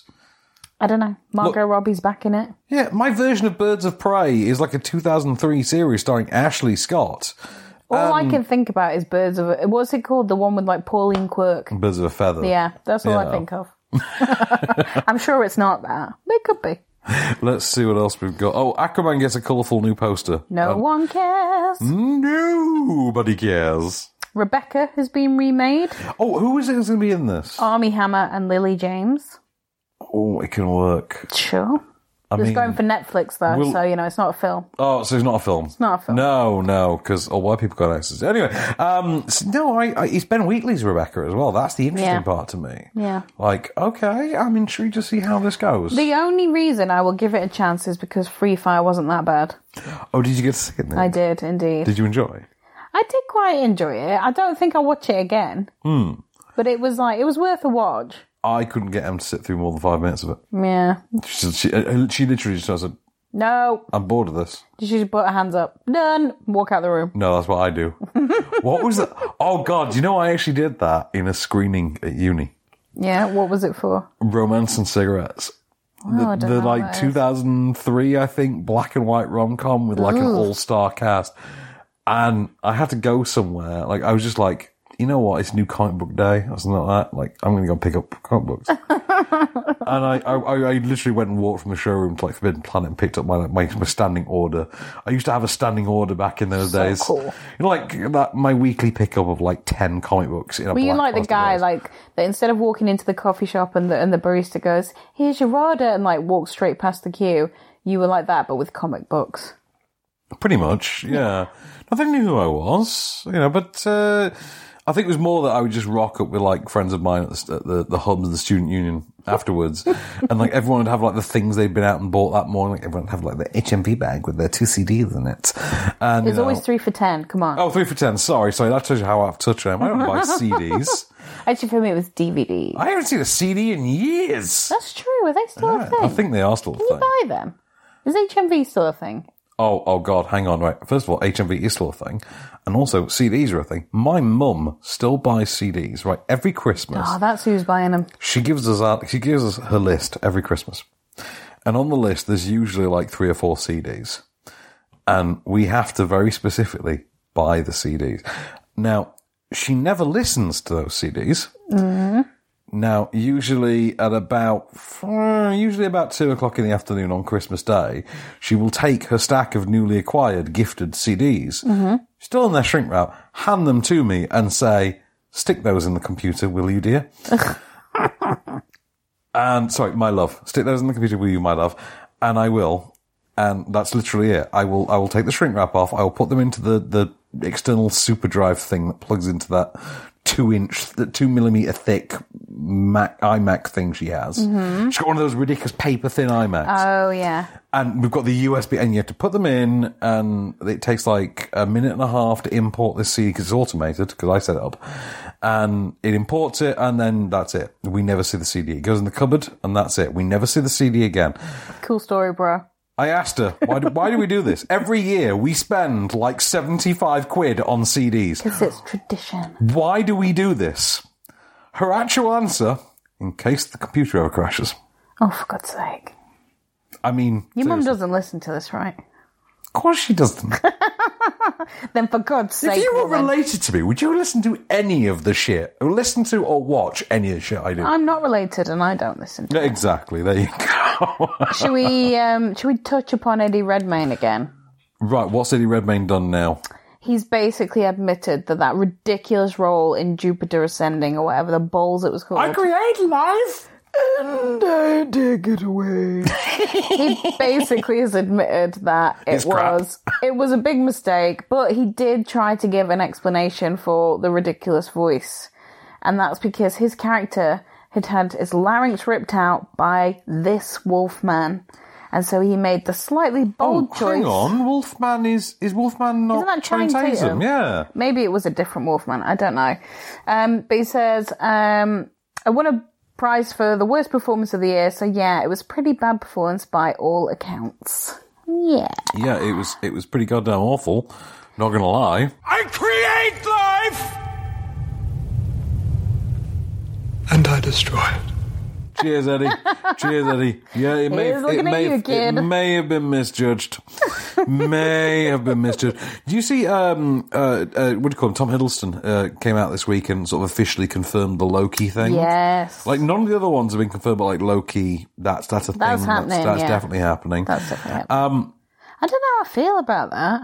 yeah, I mean, I, I'm up for it if it's a prequel, Yeah. as long But as I it's. quite like Loki when he's like, he's not totally bad Loki.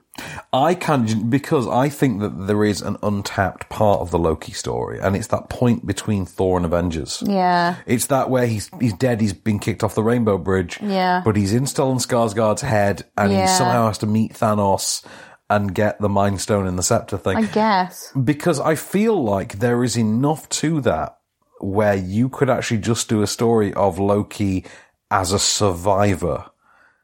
I guess. You know, uh, uh, just as a survivor, just as a, a complete long con man. Mm. And I kind of like because Loki isn't inherently bad. But that's what I prefer when he's more just sort of naughty Loki. That's it. Naughty Loki. I really do think there is potential. Like, I would watch eight hours of that on a streaming platform. Yeah. Like, absolutely. Me too. I mean, I'd rather watch eight hours of, you know, Valkyrie and Korg and Meek.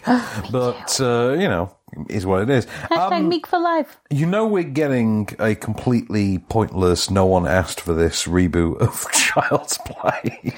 Oh, the one where it's not really child's play. The one where it's not Child's Play, it's actually Small Soldiers. Yes, But that yeah, that one. No, yeah.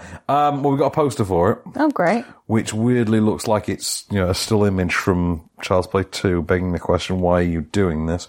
But um, No one cares. no one cares. It's got a release date as well, June twenty first next year. No one so- cares. Eh, I don't. Should we do the final review of the week? Oh, what is the final review this week? It's something about being dead in a week or your Oh, money back. Dead in a week or your money back. Okay, so right. This is a movie. This this stars uh, Tom Wilkinson as a hitman who sort of accidentally wanders into the path of a young, let's just say Morrissey inspired man. Ugh. who really wants to kill himself because he doesn't think he's got anything to live for, um, but he keeps Cheery. failing.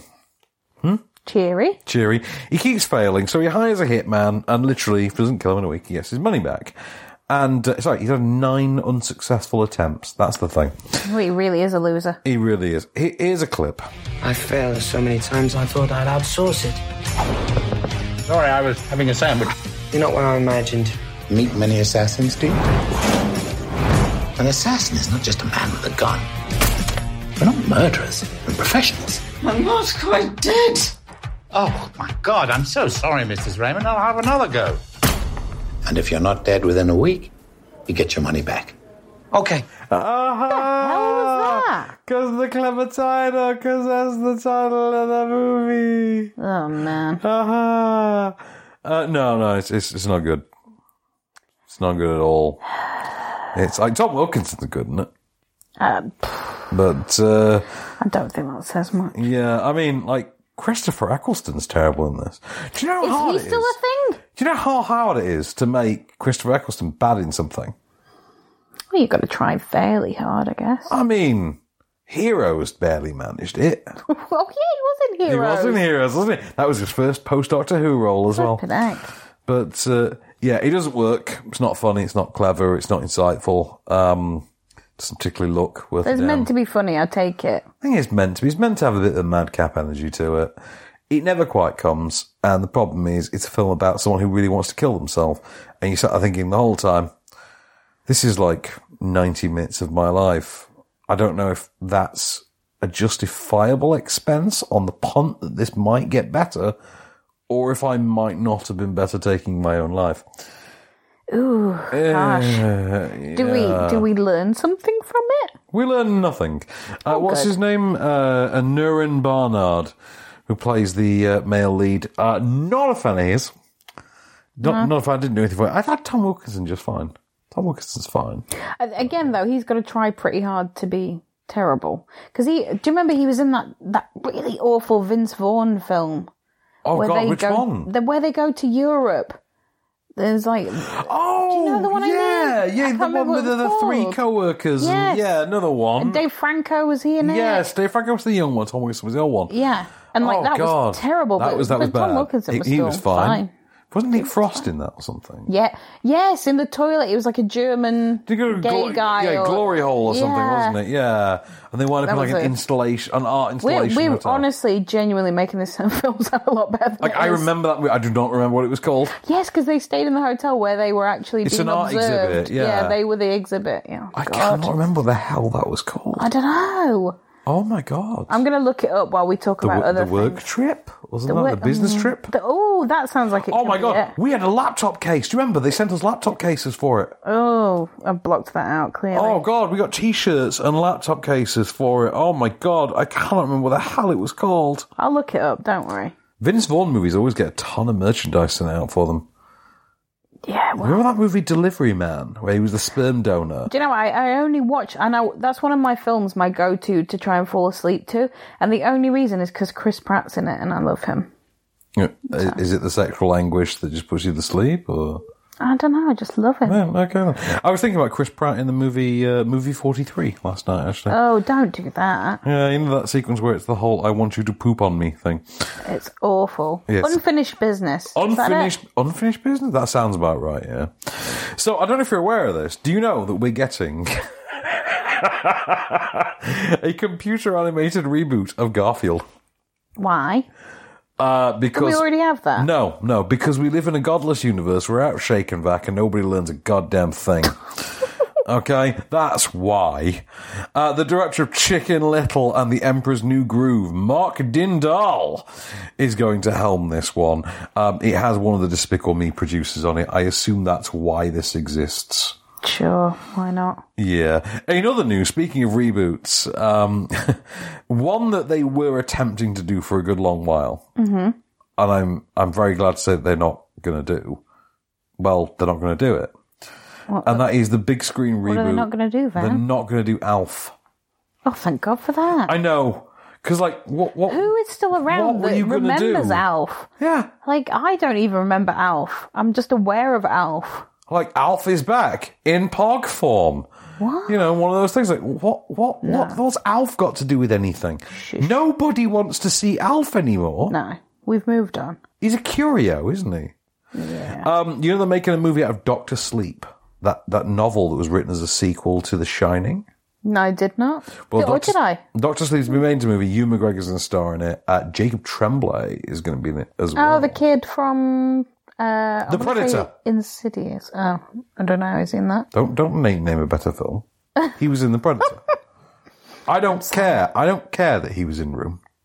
I Oh, don't, yes, of course he was in I don't Room. care that he was phenomenal in Room. My God. I don't care that he stole my heart in wonder, or that he brought me to tears in the Book of Henry. Largely because the film was that bad. Hmm. But yes, sadly. No, no, he is the star of The Predator, darling. and we shall remember him for always.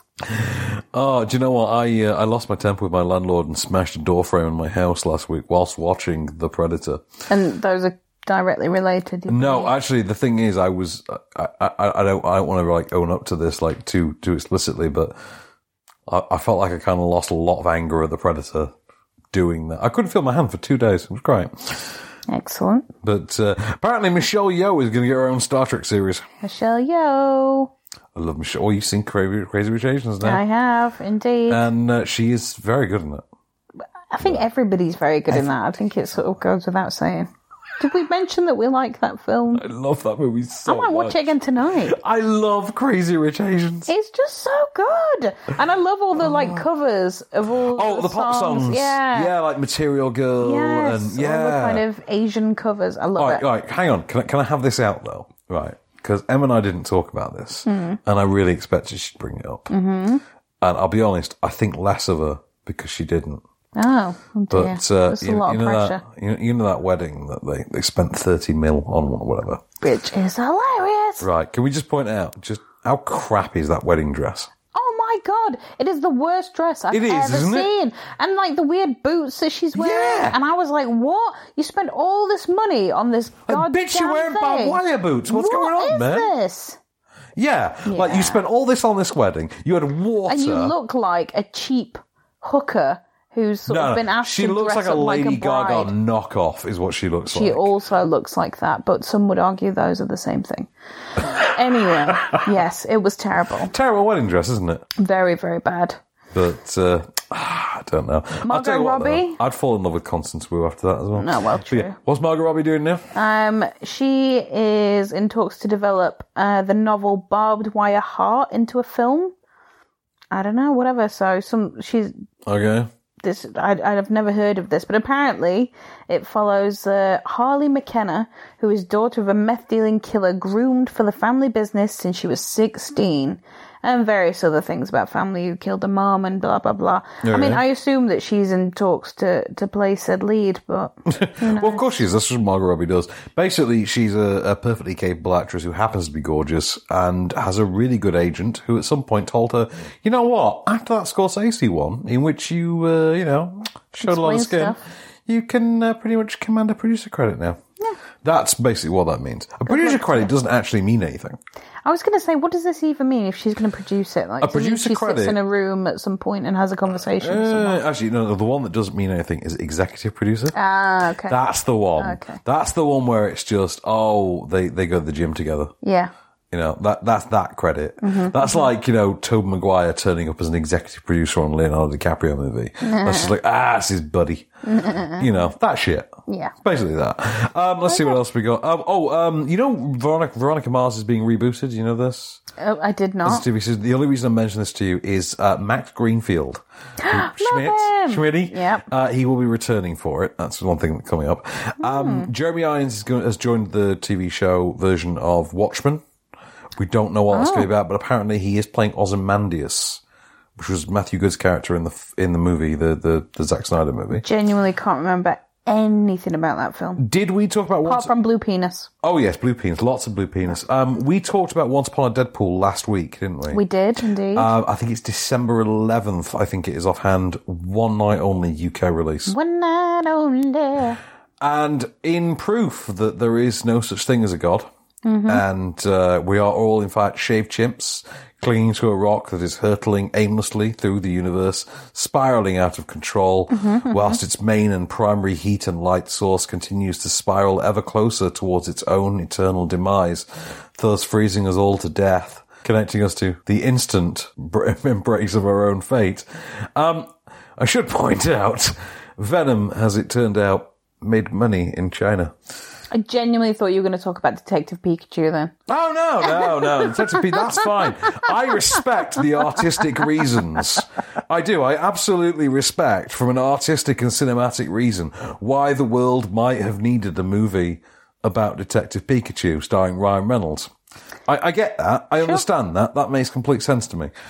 Why the fuck Chinese people give a toss about Venom? Yeah, I was trying to figure it out. There's no links to China as far as I can remember, apart from Chinatown is kind of in it at some point. Is it? I think I don't someone know. goes past Chinatown in San Francisco. Maybe, maybe I'm making that up I completely. think. I think. Maybe it's Vietnam Town because the lady comes over from Vietnam. I have is it no i- Vietnam? I don't know. I Who have no knows? idea anymore. I, I, I've forgotten a lot of Venom, and I think my life's better for it, if I'm honest. Yeah, probably. But uh, okay, I'm going to give you a plug before we finish because Go I, on then. 'cause I start my new thing this week. Ah, yes. Me movies week. Me movie. Okay, so you're going to get an animated cartoon head version of me reviewing movies. Good, because no Um, one wants to see your actual head van. No, no, actually, that's kind of why we came up with it because I'm very vain. I've, I've, my hair is very fine. I, it- it's receding. It's got it, increasing widow's peak. Uh, there's some grey in there. Well, you were My vampire. beard's never as full as I'd like it to be. Aw. I'm shorter than I'd like, fatter than I'd like, violin a lot more moment, yeah. Egyptian looking than I'd like. You are And, half uh, Egyptian. there is that, and um, yeah. So I thought, why not be a real time animated person? and do what you do best. Talk about the movies. I will be the world's first real time animated film critic. Do you know that? You heard it here first, guys. I will actually be. You this is heard it this here is so weird. I've never been the first anything. Oh, I'm sure you have. Well, I mean, women lie. they lie. they totally lie. Okay, I tell you what. Here it is. Your moment of cage. Okay. Please, man, don't shoot me. I'm scared, Johnny. well, I think you better pull the trigger.